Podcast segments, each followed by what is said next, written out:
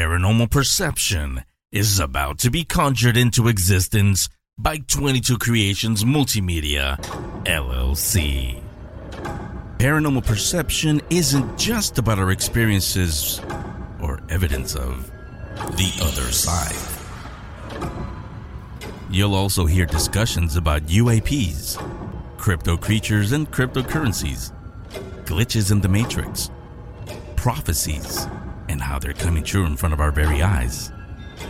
And everything else, well, paranormal. You may agree with some of the things Henry says. You'll disagree with him as well. All we ask is the same thing you ask investigators to give to ghosts. Respect. Agree or disagree, you're about to get a new perception of the paranormal. A Paranormal Perception.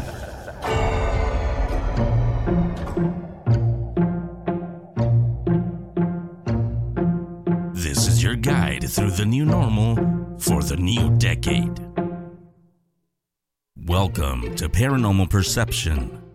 This is the show where you'll hear about brushes with restless spirits, battles with dark entities, sightings of the unexplained,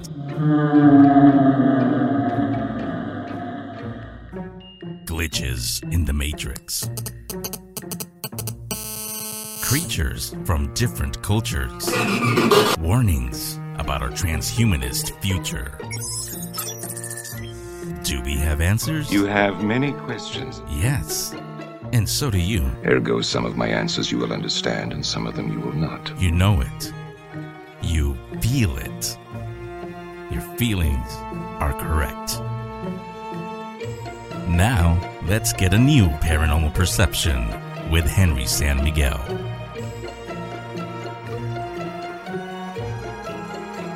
Welcome to Paranormal Perception. Hang on a second. That's more like it. Yep, it's September, and that means, well, hopefully cooler weather. At least here in Anaheim, we're in like triple digits. But it also means a month from now, you're all going to be here in Anaheim for O C Paracon.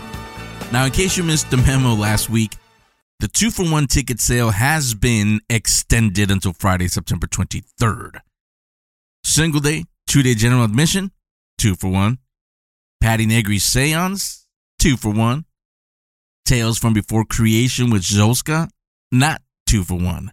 You got to get separate tickets for that, and a ticket for each person that wants to attend. This is also, I don't think I mentioned this actually, this is only the only ticket you'll be able to buy there on site during O C Paracon weekend. So if you haven't bought a ticket because eh, you're not sure if you want to go, but while you're there, you get to talking to Hero and Sean Clan, or you meet new friends there, and they're going to go, and suddenly now you want to go. It's okay. Just go up to the uh, Unearthing the Super Supernatural table, buy your ticket directly from Hero and Sean Clan. Boom, you'll there. You'll be there for Tales from Before Creation with uh with Zolska. So that's the only ticket that you're gonna be able to buy there. Everything else, two for one, extended through September twenty-third. Those of you that have V I P tickets, the Zolska event that is included for you. And speaking of V I P, yeah, still sold out. No breaking news, but I don't know. It could be the heat frying my brain, or maybe too much pumpkin spice. No, never too much pumpkin spice. Whatever the reason, well, okay, mainly because I can. I'm going to give two of you two free V I P tickets. Free. Here's all you got to do. Follow O C Paracon on Facebook and or Instagram. Wait, that's not all. Hold on, hold on. You thought it was going to be that easy, huh? No, you also got to follow Paranormal Perception on Facebook, Instagram, and YouTube. It's not hard. I mean, you all follow one hundred new accounts a day, so why not follow one you'll actually get something out of? Hmm? Do that right now, though, because I'm going to pick the winners on Labor Day, which is this coming Monday, by the way, if you didn't know, and I'm going to announce you on next Friday's show. Couple of caveats, though. Number one, this doesn't include travel or a hotel. That's up to you. So if you can't get here on that weekend, on October first and second, don't try to win these tickets. Also, if you're already following us, sorry, but you don't qualify. This is only for new followers And honestly, it's more important to me, the new listeners. Hopefully you'll be new listeners. Now, I, I can see who's new. So don't message me pretending to be a new follower. Well, how come you didn't pick? Because you're not new. That's, that's why I didn't pick you. And that's it, really. Uh, so remember, pretty easy. Do it this weekend. Do it today. Do it this weekend. Uh, follow O C Paracon on Facebook and Instagram. Paranormal Perception on Facebook, Instagram, and YouTube. And I'll welcome you to our Paranormal Perception family with two free V I P tickets to O C Paracon for you and a friend. Nice, huh? Can't buy that for a dollar. Well, because it's free. Sleep Paralysis talk next. Paranormal Perception will return in a moment. The rumors are true. All V I P tickets are now sold out.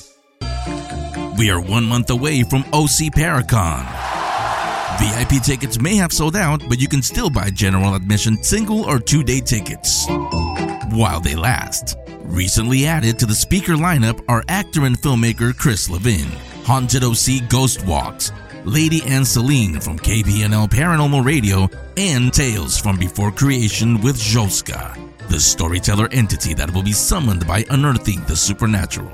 This has never been featured at any Paracon. You can be the first to experience this unique ceremony. The two for one ticket sale has been extended until Friday, September twenty-third, or until all tickets are gone. Get your tickets and join us at the first ever paranormal conference in Anaheim, O C Paracon. Tickets and info at O C Paracon dot com. Access granted. Spirits are active when it's hot outside too. That's why this show is here with another chilling interview. Get it? Chilling to cool you off in the summer? Fine. Paranormal Perception continues with Henry San Miguel.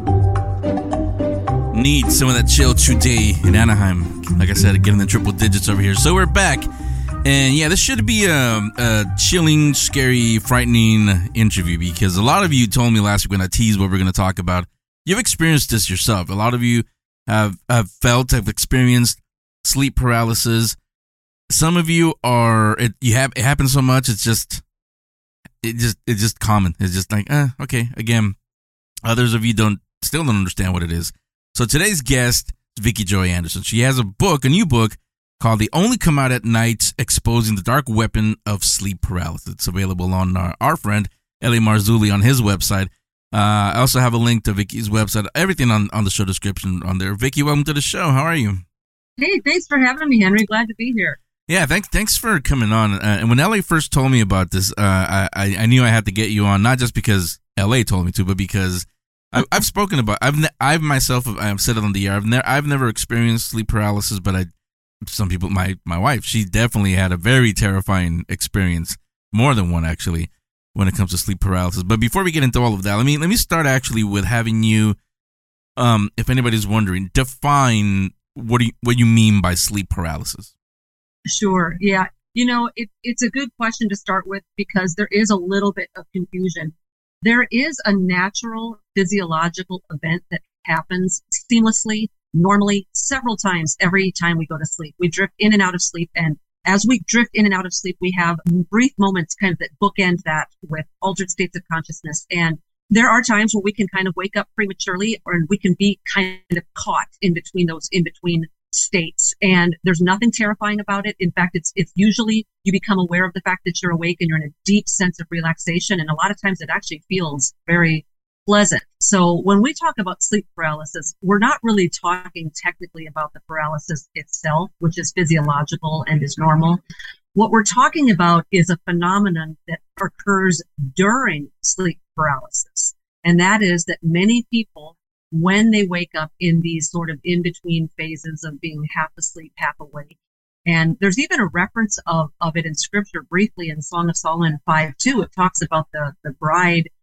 It said that she was asleep, but her heart was awake. And then the bridegroom comes to the door. And that actually plays in uh, very seamless to the sleep paralysis uh, uh, encounter, believe it or not. And we can get into that a little bit later. But what what a classic sleep paralysis episode is, and by classic, I mean this is the story you hear the most because there are many, many, many experiences. But The classic sleep paralysis event is you wake up during this altered state of consciousness where you don't quite know if you're awake or you're asleep or you're both or you're hovering somewhere in between.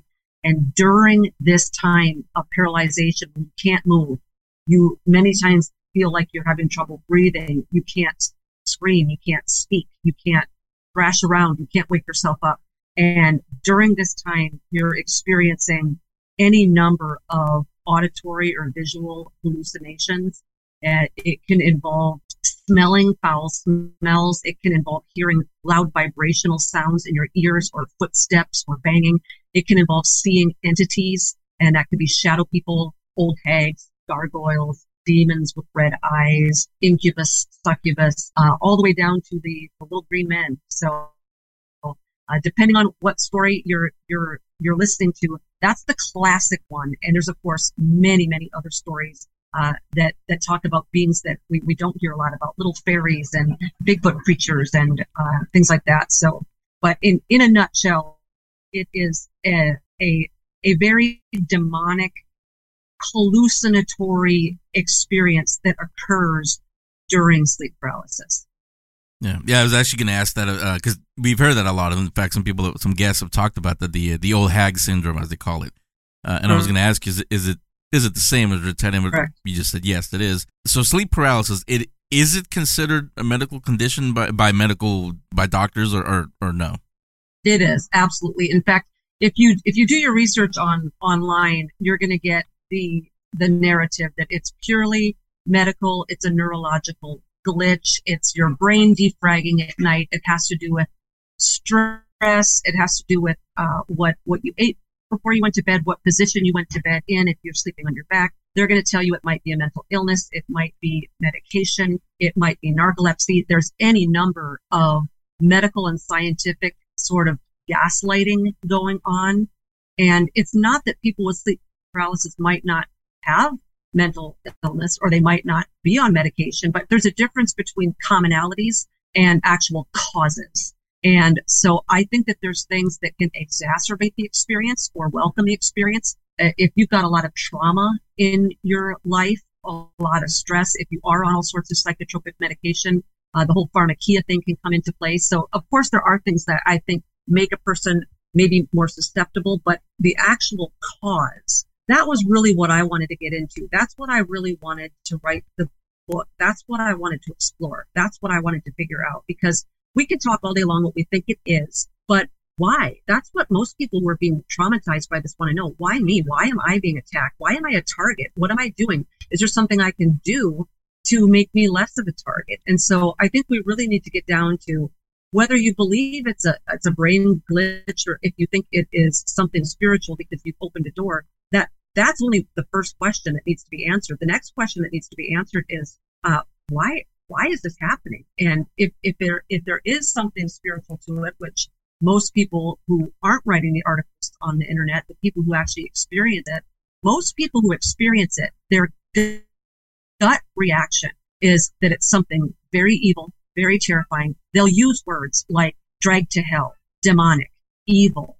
And this isn't just Christian people. These are Muslims and atheists and New Agers. When they experience this, they'll use those words. They'll they'll instinctively explain it in those terms. And so we can we at some point we have to separate ourselves from all of the the, the medical jargon and a lot of the, quite frankly, the gaslighting going on online, and go to the actual people who've experienced it. You know, go to the case studies. Go to the people who've experienced this their whole life, and can give you in vivid detail what's happened. They have perfect recall of these instances. Why aren't we talking to them? And when we do talk to them, why are we writing them off?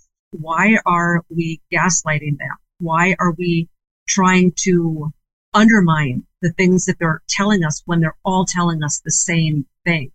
You know, in, in a court, if you were in a court and you brought in twenty-five witnesses to a crime and all twenty-five people said the same exact thing, you would think that that would give validity, that that would give strength to the argument. And yet with sleep paralysis, we see the opposite.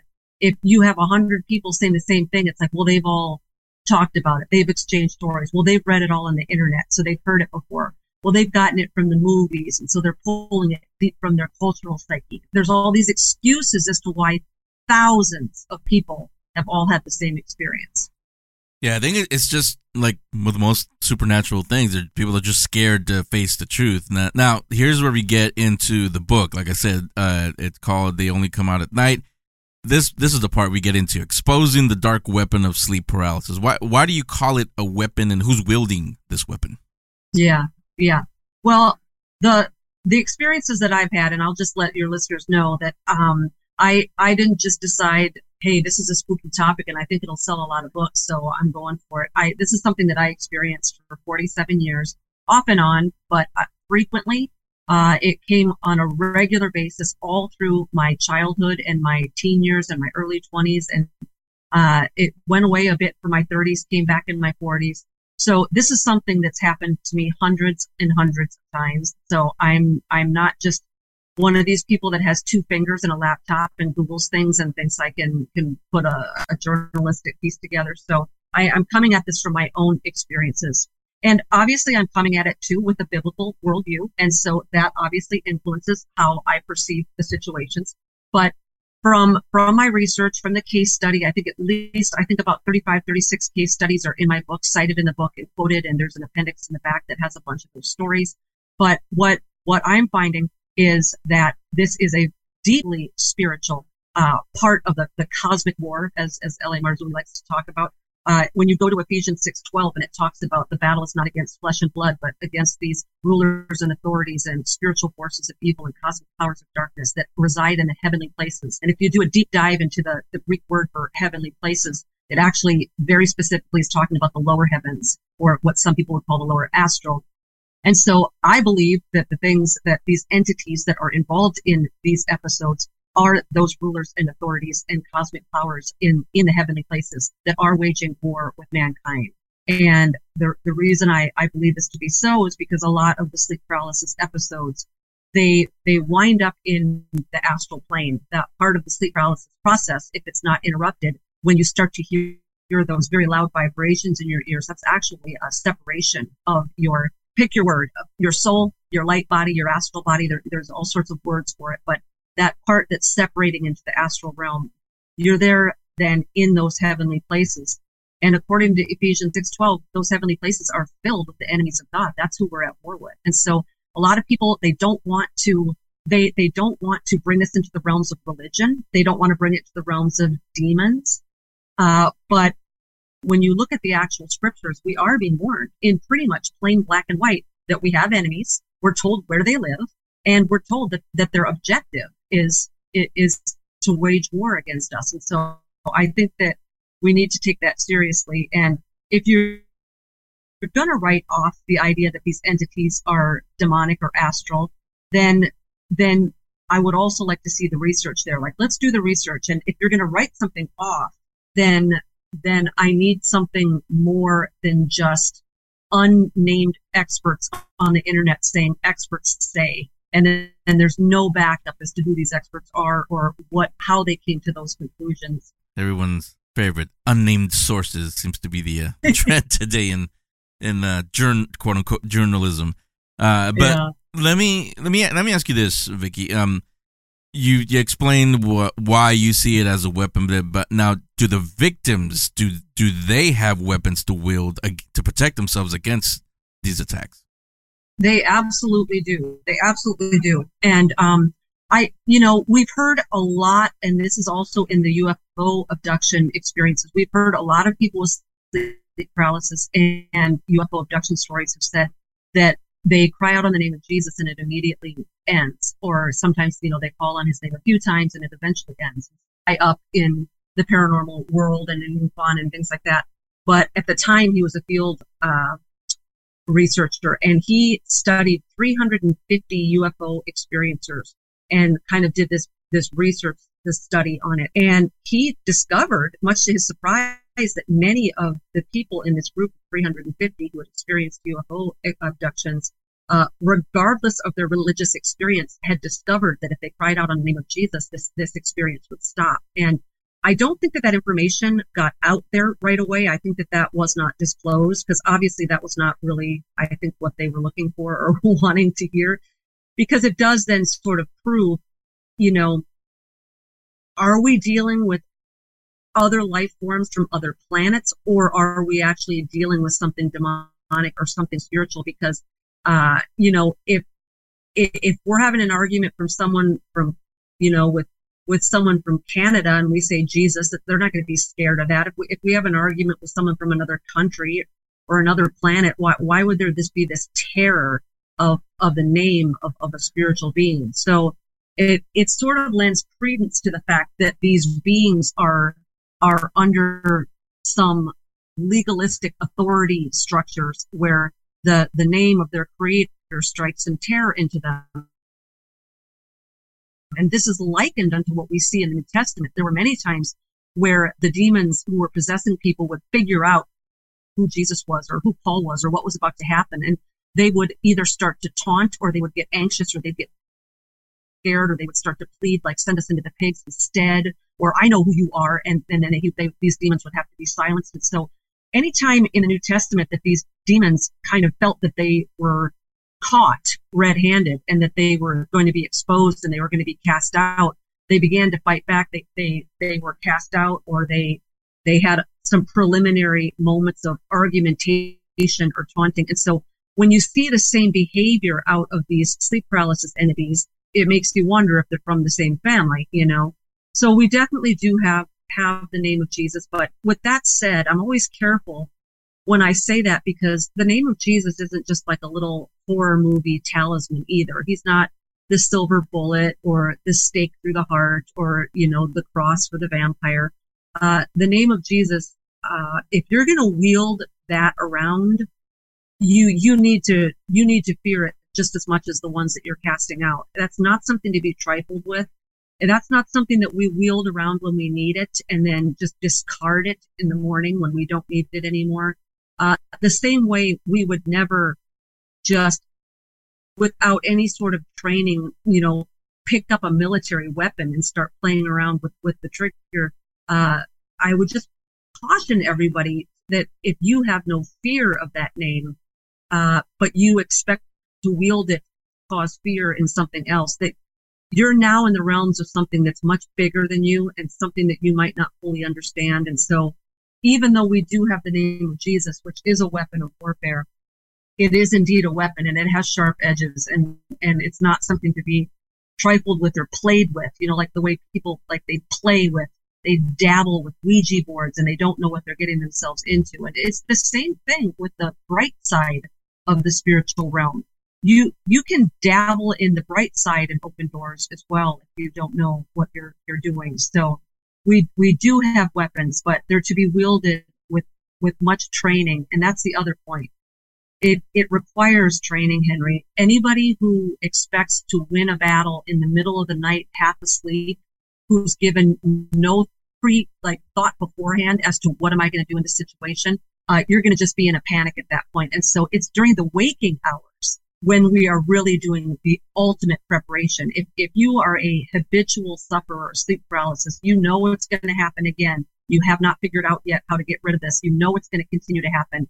During your waking hours, when you have the strength and the the, the brain power and the, the full mind to, to work, and that is when you do the battle plans, and that is when you pray and when you fast and when you discern the spirits and you test the spirits and you evaluate these sleep paralysis experiences that you've had as to whether or not this is a good or an evil experience. Because what I'm seeing, and it, it's a it's a huge reason why I wrote the book, is I'm beginning to see in the church that there are a lot of people that have New Age astral Kundalini type experiences, and they attribute it to having had an experience with Jesus or with the Holy Spirit. And so the lines are getting blurred, and it's getting more and more difficult for even believers to tell the difference between a genuine encounter with the God that they serve and those that are disguised as angels of, of light. And the only way that we are going to acquire that sort of discernment is, is in our waking hours to walk very closely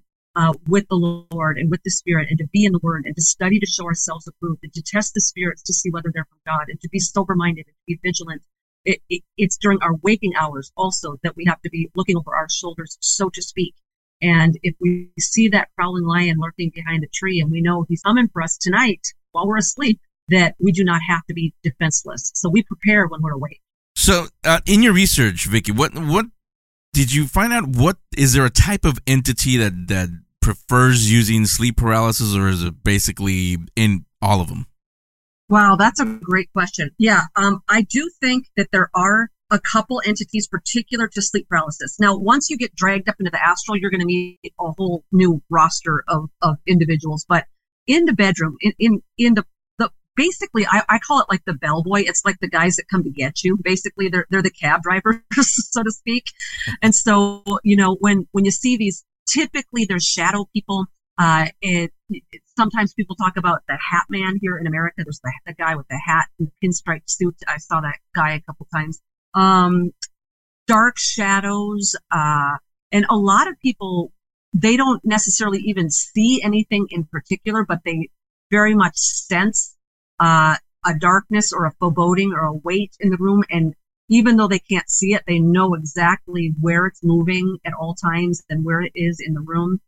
And so I go at length in the book. In chapter four, I talk about threshold covenants and astral vampires. And the word vampire there, that's not just like a, um, it's not clickbait. There, there really is a lot of similarities between our modern fictional vampire lore and these sleep paralysis entities, to the point that it makes me wonder if these fictionalized versions that we have in the movie and in literature is really just a fantasized version of what these things really are. Some of the similarities are they only come out at night. You know, the vampires, it's this, the lore is that they sleep in their coffins all day and they're impervious to the light. And so uh, they, they come out at night. And whether it's blood or it's your soul or it's it's your energy, or your strength, they are they are energy drainers. They're they're drainers of, of life. And so even even the whole aspect of a vampire uh, attacking the neck area, this is also very similar in sleep paralysis. You have a lot of people that say, I can't breathe, I feel like I'm being strangled, I feel fingers around my throat. And they wake up in these supine positions with their necks angled up, and Uh, even sometimes their hands will be up at their necks as if they're trying to pull fingers off of their neck. And so there's just a lot of similarities between the vampires and these shadow people. And so I started out in my research as kind of like, oh, that's kind of a neat coincidence. And, you know, I, I really didn't think that there was anything more to it. But the more I researched, the more I realize that I think it's something much, much deeper. There's much more deep of a connection. I started reading historical books written in the eighteen hundreds on threshold covenants. These were just historical books. They had nothing to do with demonology or, or religion. And these threshold covenants, they're all over the scriptures, uh, the, with Passover being the, the most significant example. But this was not simply a Semitic thing or a biblical thing at all. This is something that was practiced throughout almost every culture in the world in antiquity and all the way up until the early eighteen hundreds. And there's vestiges of it that survive today. In fact, believe it or not, when we uh, seal a deal with a handshake, that's actually a leftover of these ancient threshold covenants, where they would slaughter the animals and they would walk between the blood, and then the two people making the covenant Uh, would put their hands in the blood, and then they would shake hands, or they would put the handprint on the, the lintels of the door. And so even today, when we shake hands uh, for a business deal, or when we're buying a house or something like that, it's, uh, it's a leftover of these threshold covenants. Another obvious threshold covenant uh, leftover is when we carry a bride over the threshold on, on the honeymoon. And that goes to ancient threshold covenants where the bridegroom, as a show of protection, would keep the bride from stumbling or stomping on the threshold, and would carry her over the threshold so that none of the household gods would be offended, and that she would be protected from demonic entities that would try to enter into the home. And and we see it with Passover, where blood was put on the door so that what? So that the angel of death could not cross the threshold. So here we have another similarity with the vampire lore, where a vampire cannot bother you unless you invite it into your home. And once it's given invitation and it crosses the threshold, that is when it is open to attack you and harass you. And so uh, there's this similarity then in sleep paralysis, because a lot of people, not every story, but a vast majority of people in a classic sleep paralysis scenario will tell you that they wake up and they see the shadow man at their bedroom door, and then it slowly makes its way to the bedpost and then to, to over to the bed, and it, you know, it has this grand dramatic entrance as it builds suspense and, and fear. And so I started to realize that maybe there is actual threshold covenants. Maybe these entities are trying through deceit, through deception, uh, through trickery, to get human beings to unwittingly enter into threshold agreements with them, because these are binding covenants. Maybe they're just looking for that invitation. Because, uh, you know, we talk a lot in, in the church world about opening doors. And if you open doors, then you're susceptible to attack. But unfortunately, when we talk about opening these doors, we only talk about sin that we're doing. So, like, if you're out there doing X, Y, and Z, you're going to open doors. And that can open doors, but there are also far more clever ways that these entities attempt to get those doors open. And I just think that this is a law of the spiritual realm. We even see a hint of it in Revelation three twenty. Jesus Christ himself, who can do whatever he wants. He he doesn't need an invitation. He can just barge into our lives, right? But but in Revelation three twenty, it says, "Behold, I stand at the door and knock. If anyone hears my voice and opens the door and lets me in, then I will come in and eat with him." And that is a threshold covenant. We give him the invitation. He crosses the threshold, and then he he dines with us. And even the significance of dining is a covenant. It's a bread and salt covenant, and that's also biblical. And when you when you eat bread with a fellow man, it, it's also a sign of brotherhood and protection and provision. You're you're swearing allegiance to that person.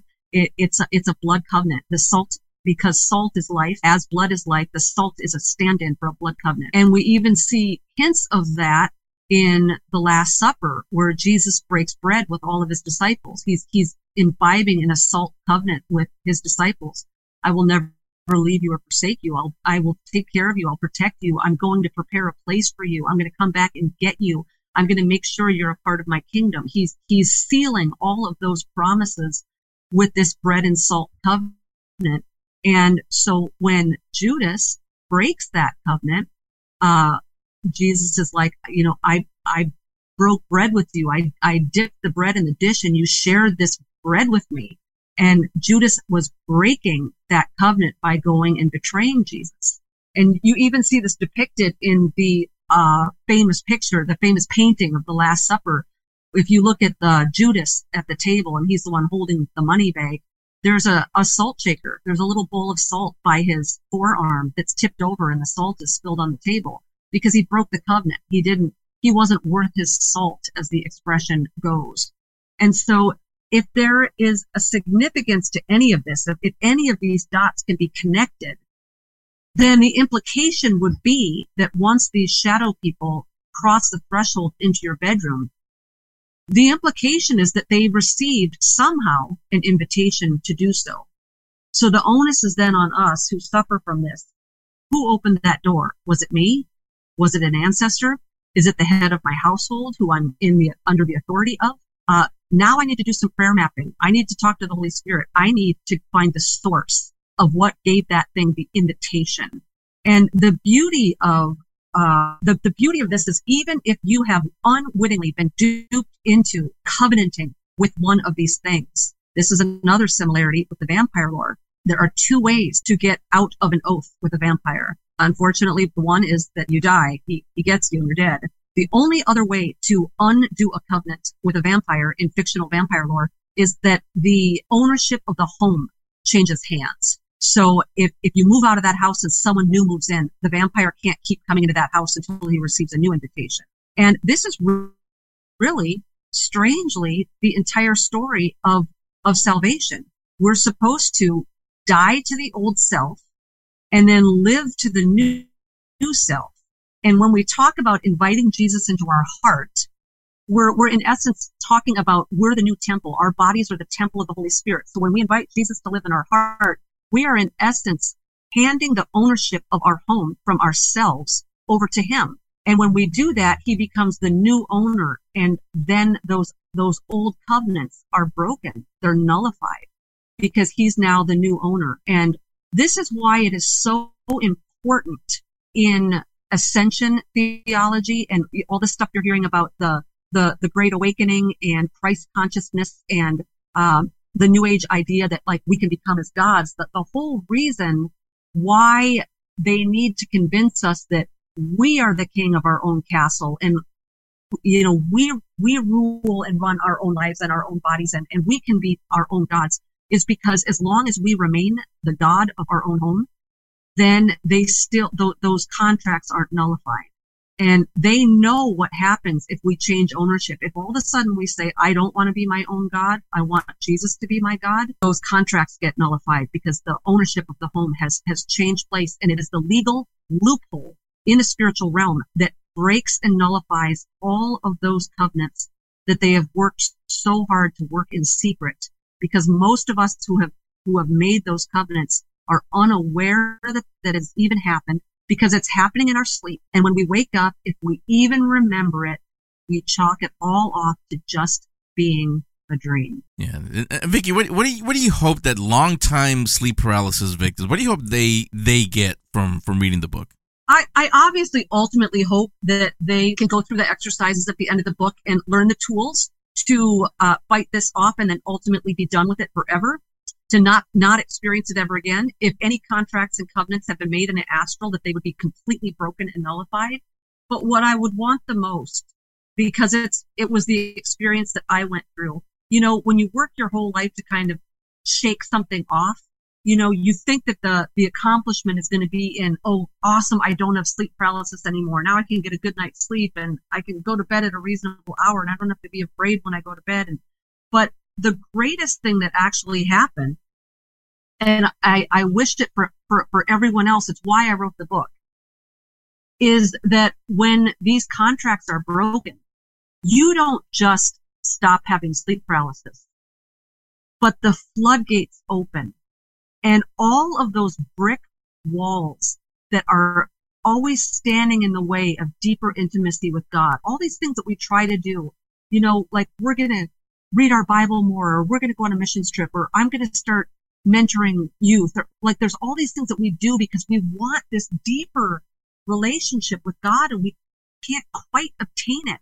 And we don't know why. And a lot of times it can be that these other covenants are, are getting in the way of our of full capacity.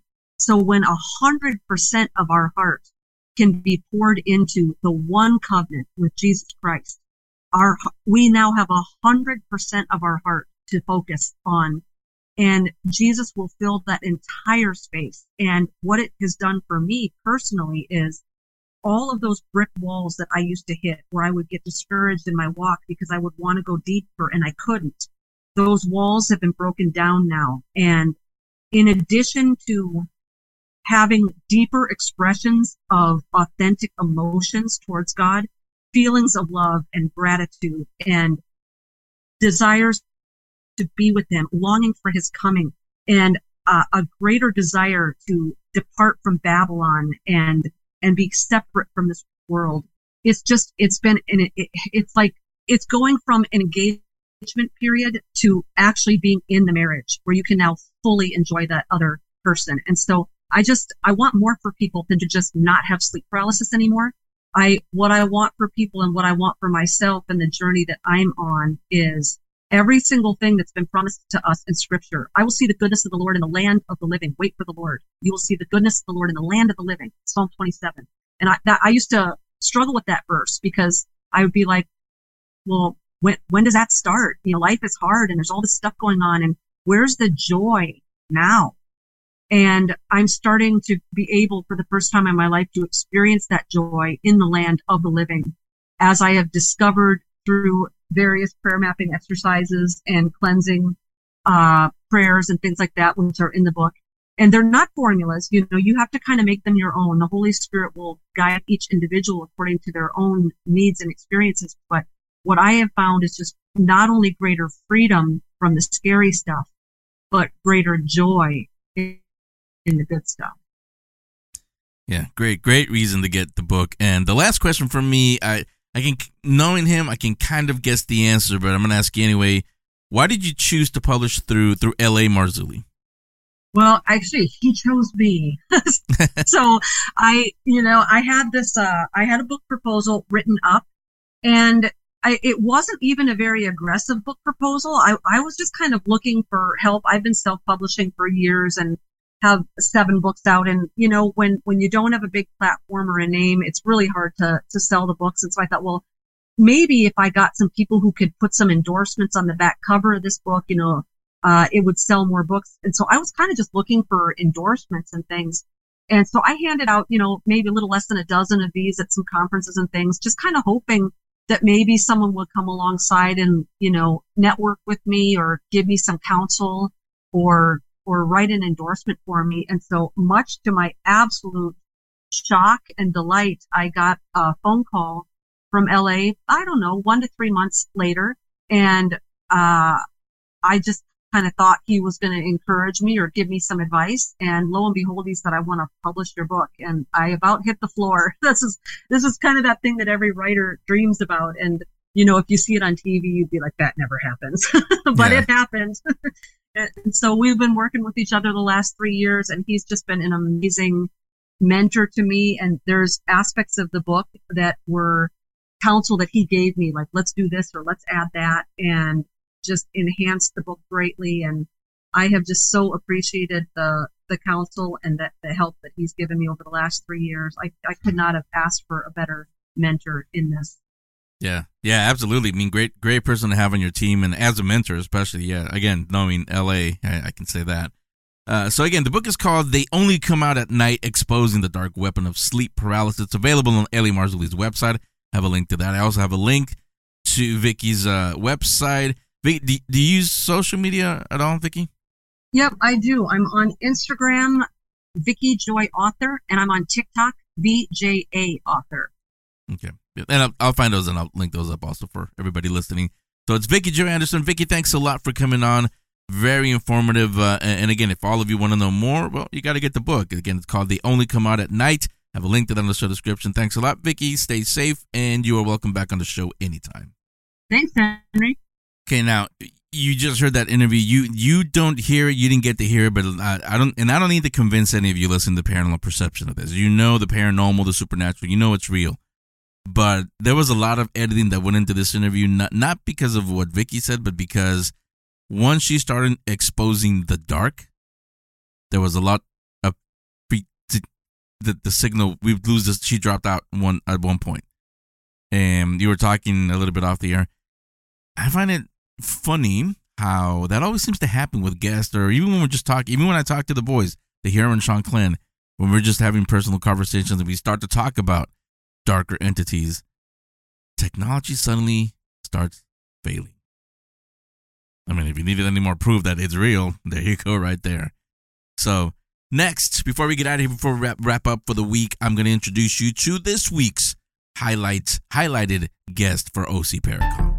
What's better than a Paracon in October? A Paracon in October in an abandoned and haunted ghost town. Join J. Marie Yates in Vulture City, Arizona for Vulture City Paracon three. The Yates and a few of their spooky friends will be in attendance starting Friday, October seventh to Sunday, October ninth. There will be a celebrity meet and greet, twenty-one and over only, speaker presentations, vendors, a live gallery reading, live recordings by paranormal podcasts, a Patty Negri seance, daytime ghosts and legends tour, and a celebrity nighttime ghost hunt. Hear from and meet paranormal experts from all fields of studies. All info and tickets at vulture city paracon dot com. It's hot now, but before you know it, it'll be sweater weather. The days will get colder, the nights longer. And O C Paracon will be here. While you wait, Meet one of the guest speakers right now, right here on Paranormal Perception.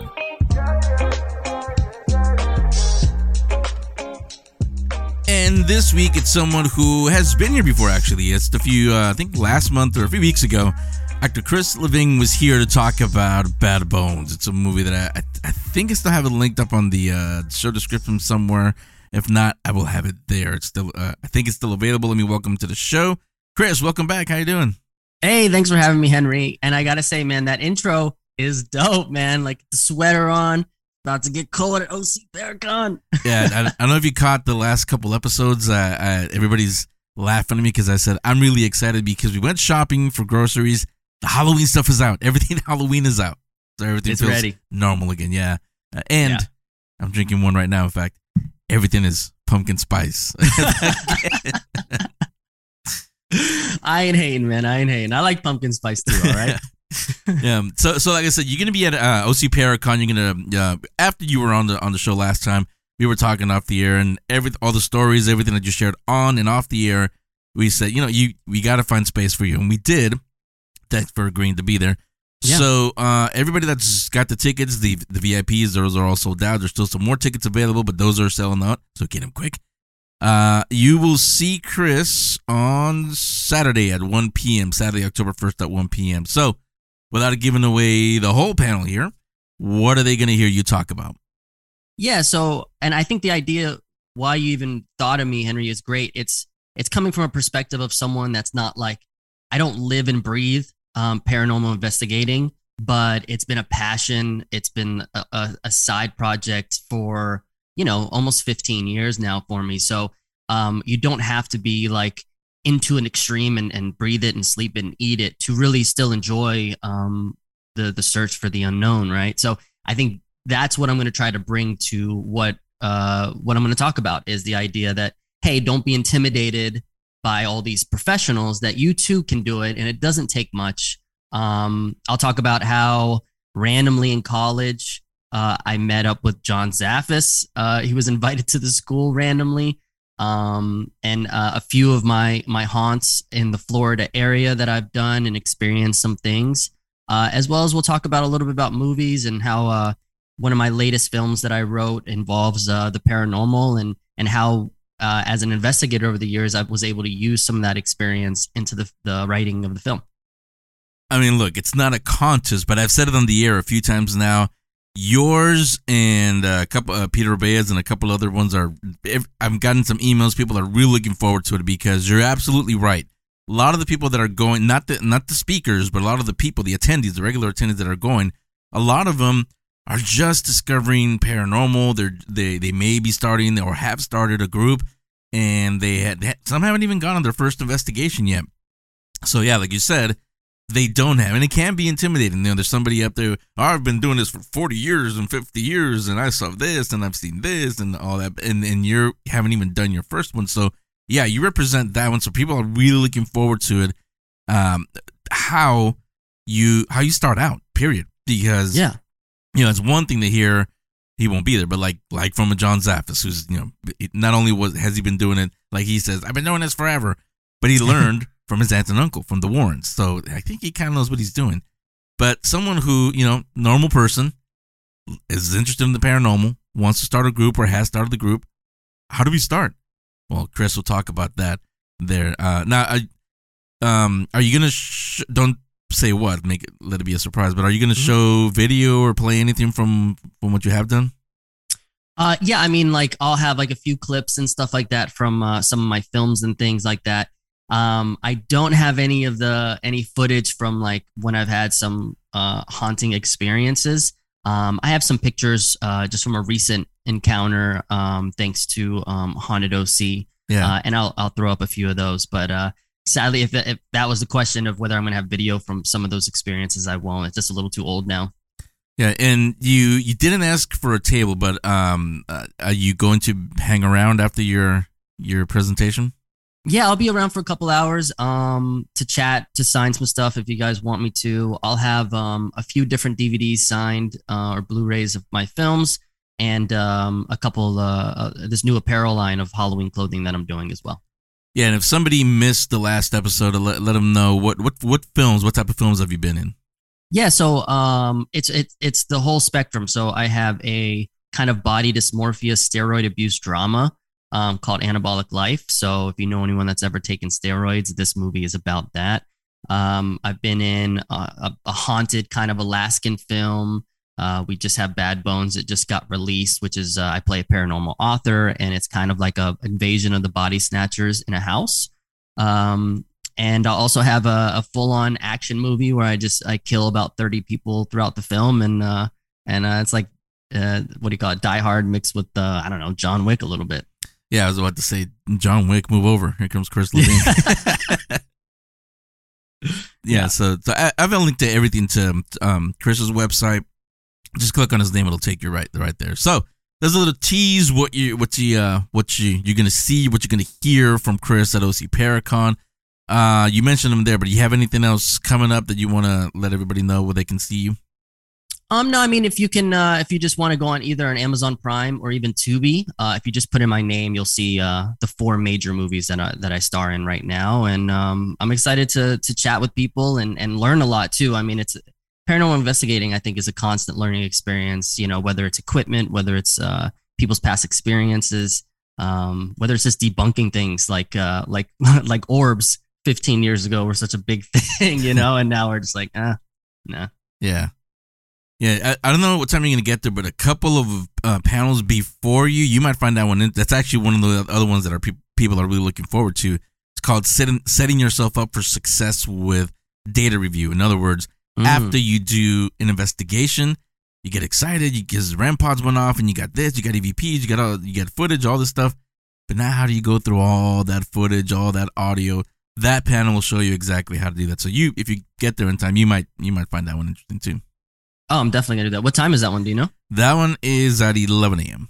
Oh, yeah, that's no problem. Yeah, I'll be looking forward to that one too. Yeah, so again, Chris Levine, I have everything on the show description. Chris, thanks a lot. Can't wait to see you at O C Paracon. Thanks, man.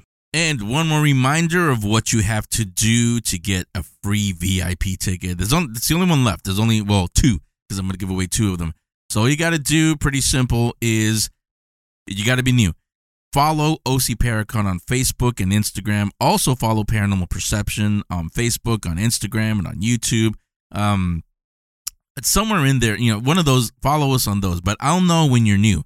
Those of you that have been following us all along, well, you're not eligible. Plus, a lot of you probably already have your tickets. I've I've seen you. Uh, so this is for new people only. And remember, I th- this ticket, I'm not getting hotel or flights or travel, and only the tickets. That's it. So if you can't be here in Anaheim on the weekend of October first and second, don't even try to get these tickets because we're we're not we're not gonna fly you here. We're not gonna provide hotel rooms. That's up to you. The other thing, again, you got to be new. If you've been following us and you try to say, hey, I'm I'm a new follower, well, I'm going to know that you're not. So we're not we're not going to pick you. Do it today, though, or over the weekend because I'm Labor Day, which is Monday, this coming Monday. I'm going to pick one of you. I'll let you know, and I'll announce you next Friday uh, here on the show. I'll announce who is the winner of a free V I P ticket, the last one. So you and a friend get to go. Uh, and that's it. Next week. Well, it's, uh, it's actually a return guest, and uh, this time around, the guest is going to talk about something that we didn't cover last time. Not because I forgot, but because we were talking about other other things that she does also. But um, we're going to talk about a book, a new book, and, of course, we'll introduce you to another O C Paracon guest. Uh, everything on O C Paracon dot com. Everybody stay safe. Stay cool. If you're here in, uh, in Anaheim and the L A area, it's because we're in triple digits this weekend. Seriously, be safe, hydrate, stay in the cool area, stay inside and air, air condition if you can. Everybody else, stay cool, stay safe, and we'll be back next week to give you a new perception, and that of the paranormal. Was Paranormal Perception. The views and opinions heard on Paranormal Perception are those of the guests and host of the show. Factual statements are accompanied by backing data, articles, or other corroborating materials, either stated on the show or included in the show description. Any views or opinions expressed on the show are not intended to malign any religion, ethnic group, club, organization, company, or individual. New episodes every Friday. Visit paranormal perception dot show to listen. At Paraperception one on Twitter. At Paranormal Perception two on Instagram. Paranormal Perception with Henry San Miguel. Paranormal Perception was produced by twenty-two Creations Multimedia, L L C.